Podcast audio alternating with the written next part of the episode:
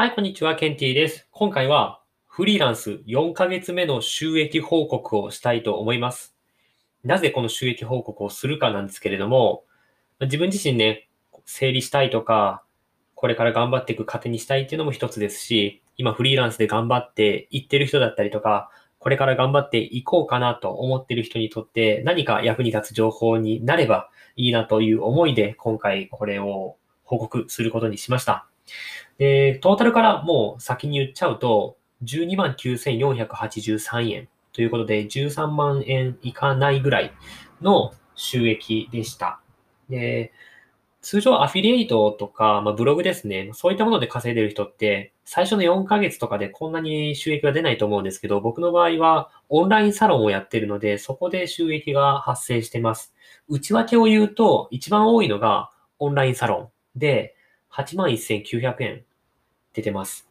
で、まあ、この内容ちょっとあんまり詳しくは言えないんですけど、まあ、ある業界の、まあ、最新情報だったりとか、まあ、情報を加工してまとめて、こう、お渡しするみたいな。あとは、何ですかね。まあ、その業界に詳しい人ではあるので、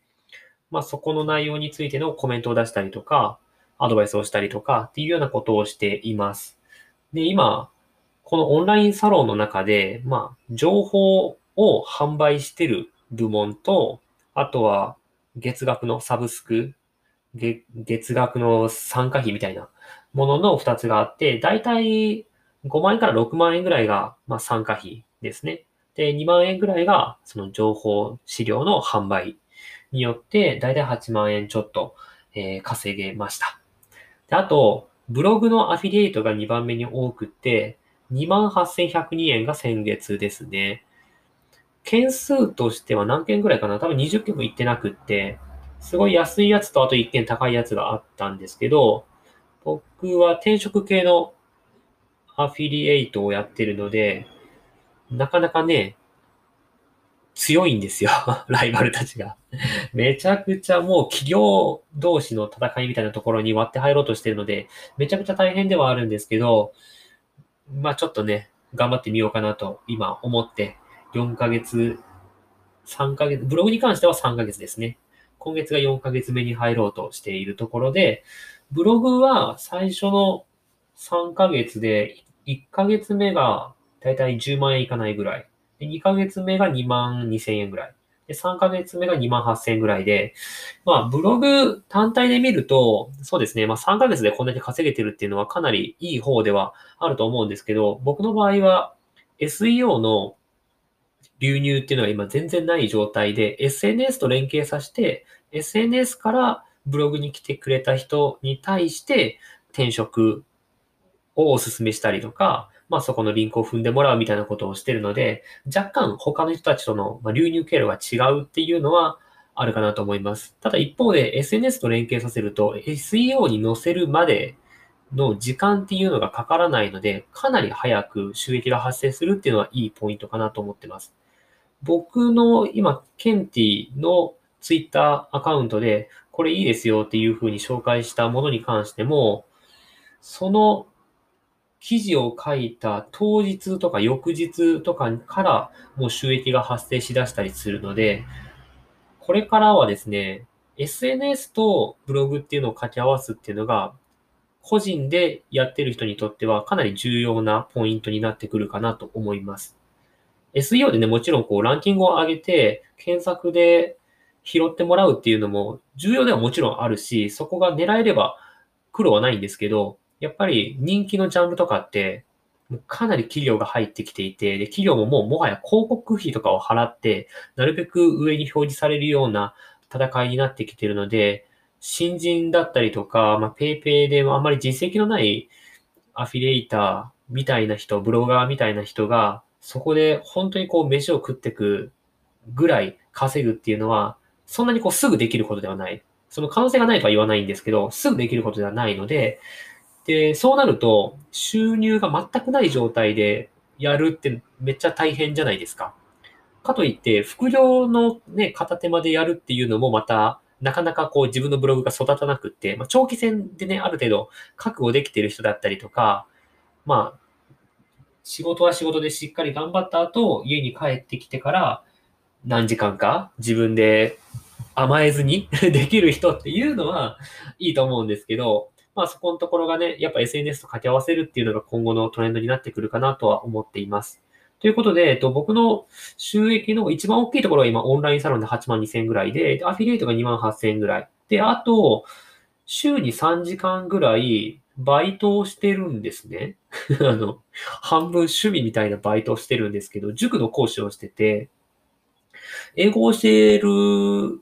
のが好きというか、まあ、英語を自分で勉強したいっていうのもあって、誰かに教えると勉強になるんですよね。で、それがたとえ中学生だったとしても、なんだろうな、めちゃくちゃ細かい英語の発音とか、あ、意識してなかったわ。このめっちゃ簡単な単語の発音間違ってたわとかっていうこともあるんですよ。ついこの間もあって。恥ずかしい話なんですけど、あの、エッグって卵ってあるじゃないですか。僕が、ずっと eggs、eggs って呼んでたんですけど、あれ eggs だったんですね。とか、なんかそういう細かいところの見直しができたりとかするので、まあね、そのなんか、相手、対象にされてる学生はちょっとかわいそうですけど、まあまあ、しっかり成績伸ばせばいいかなと思ってて、で、その2、3時間ぐらいのバイトで、だいたいどれぐらいですか ?1 万3000円ぐらいかな ?1 ヶ月で。本当大学生のバイト以下なんですけど、まあ、あの、週2、3時間？で、週2日に分けてやってるので、本当1時間半ぐらいずつを週2回だけバイトしてて、まあ、僕は今フリーランスなので、まあ、これをフリーランスで呼ぶのか、バイトしちゃってるからフリーランスで呼ばないのかわかんないんですけど、まあ、その週2回それをやることによって、なんかまあ、自分の生活リズムを整えるみたいな。まあ別に今全然整えてないんですけど、夜中のなんか3時に起きたりとか、なんか夕方の6時とか7時に寝たりとか、朝方から寝たりとかバラッバラなんですけど、まあとはいえ、まあなんか、この日にこれがあるとか、あれば、まあまあちょっとぐらいね、まあ、人に会ったりもできますから、人に会ってね、話すっていうのもずっと家で一人でフリーランスやってるとなかなか寂しいものがあるので、まあそういう意味では バイトいいかなと思ってて、で、それで1万3000円ぐらい稼いでて、で、あとは、ポイントサイトみたいなのもちょっとだけやってて、それは5000円ぐらい。あとは Google アドレアドセンスで1281円とかが発生してたので、まあ、それをもろもろ合わせて、今月は約13万円いかないぐらい、12万9483円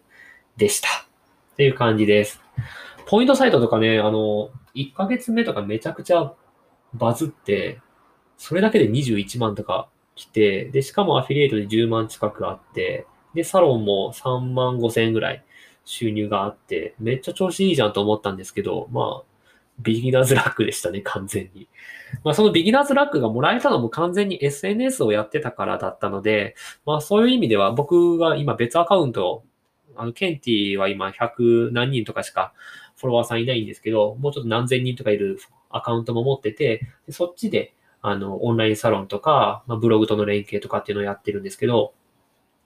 それがなかったら今はもっと苦しい状況になってますし、一応ね、まあ、13万ぐらいあると、まあ、家賃払って、まあ、質素な生活をしてれば、そんなにこう、自分の貯金を崩したりとかしなくて済むので、まあ、なんとか助かってるかなっていうような感じです。はい。ただね、あの、アカウントが2つとかあると、ノートもそうだし、ツイッターもそうだし、結構いろいろ、あと、メールアドレスとか、もう一応それぞれで持ってるので、たまに間違って送っちゃうんですよね。で、ケンティの方で出そうと思ってた情報を間違って、そのもう一個のアカウントでバンバン出しちゃって、もうめっちゃ焦ってすぐ消して、そのなんか、オンラインサロンとかやってるから、そういう人たちに対して自分の収益とか出すのってあんまり良くないかなと思ってて、でしかもなんかそういうのを求めてる感じじゃないジャンルなんですね。まあ、池早さんとか例えば、学さんとか、ああいう人たちって、なんだろ、アフィリエイトで稼ごうとか、フリーランスとして稼ごうみたいなところのジャンルの人で、で、収益がこんだけ出てて、で、ね、お金取ってる人に対して自分の収益これぐらいですって出すのも、まあ、夢を見してるっていう意味があるけど、僕の場合はいやらしいお金の話になっちゃうので、ちょっとあの、ジャンル的にはダメだなと思って、間違って出さないように。しかもこのラジオも、昨日眠くて、なんか、ぼーっとしながらやってると、違うアカウントの方で出しちゃってて、めっちゃ焦りました。というような、ちょっとすいません。あの、関係のない話もしたんですけれども、こんな感じでフリーランス4ヶ月目終わりまし終わりまして、10月、あと11、12とやっていきたいと思っておりますので、えー、応援していただけると嬉しいです。ということで、報告終わります。また次回お会いしましょう。じゃあ、バイバイ。